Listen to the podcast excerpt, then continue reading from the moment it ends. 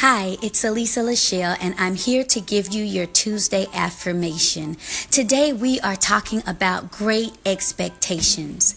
Now, there's a scripture in the Bible in Hebrews 11 and 1 that says that now faith is the substance of things hoped for, the evidence of things not seen. When we expect something, that means that we actually haven't seen it come to pass, but we have an assurance that it will happen.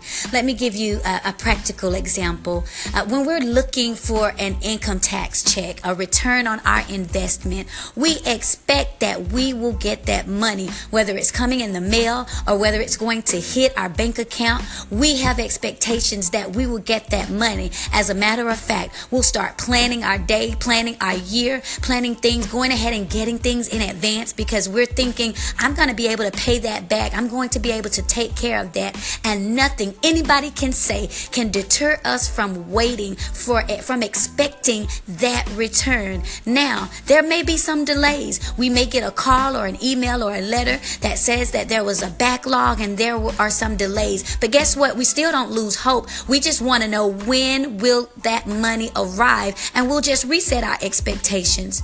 But why can't we do that in our everyday life? Every time we expect things, we're hopeful, we're excited, we're waiting, we're looking for it. But the minute there is a delay, we lose all hope. We want to throw in the towel. We want to give up. But today I declare that we keep an optimistic mind. We're hopeful. We're expecting the great. We're looking unto the hills from which cometh our help because now unto him that is able to do exceeding and abundantly above all that we can ask, think, or guess what? Even imagine according to the power that worketh within us. And I'm the empowerment specialist. And so I'm telling you today, expect the great and watch and see what type of return you will receive. I'm Elisa LaShell. Thanks for listening.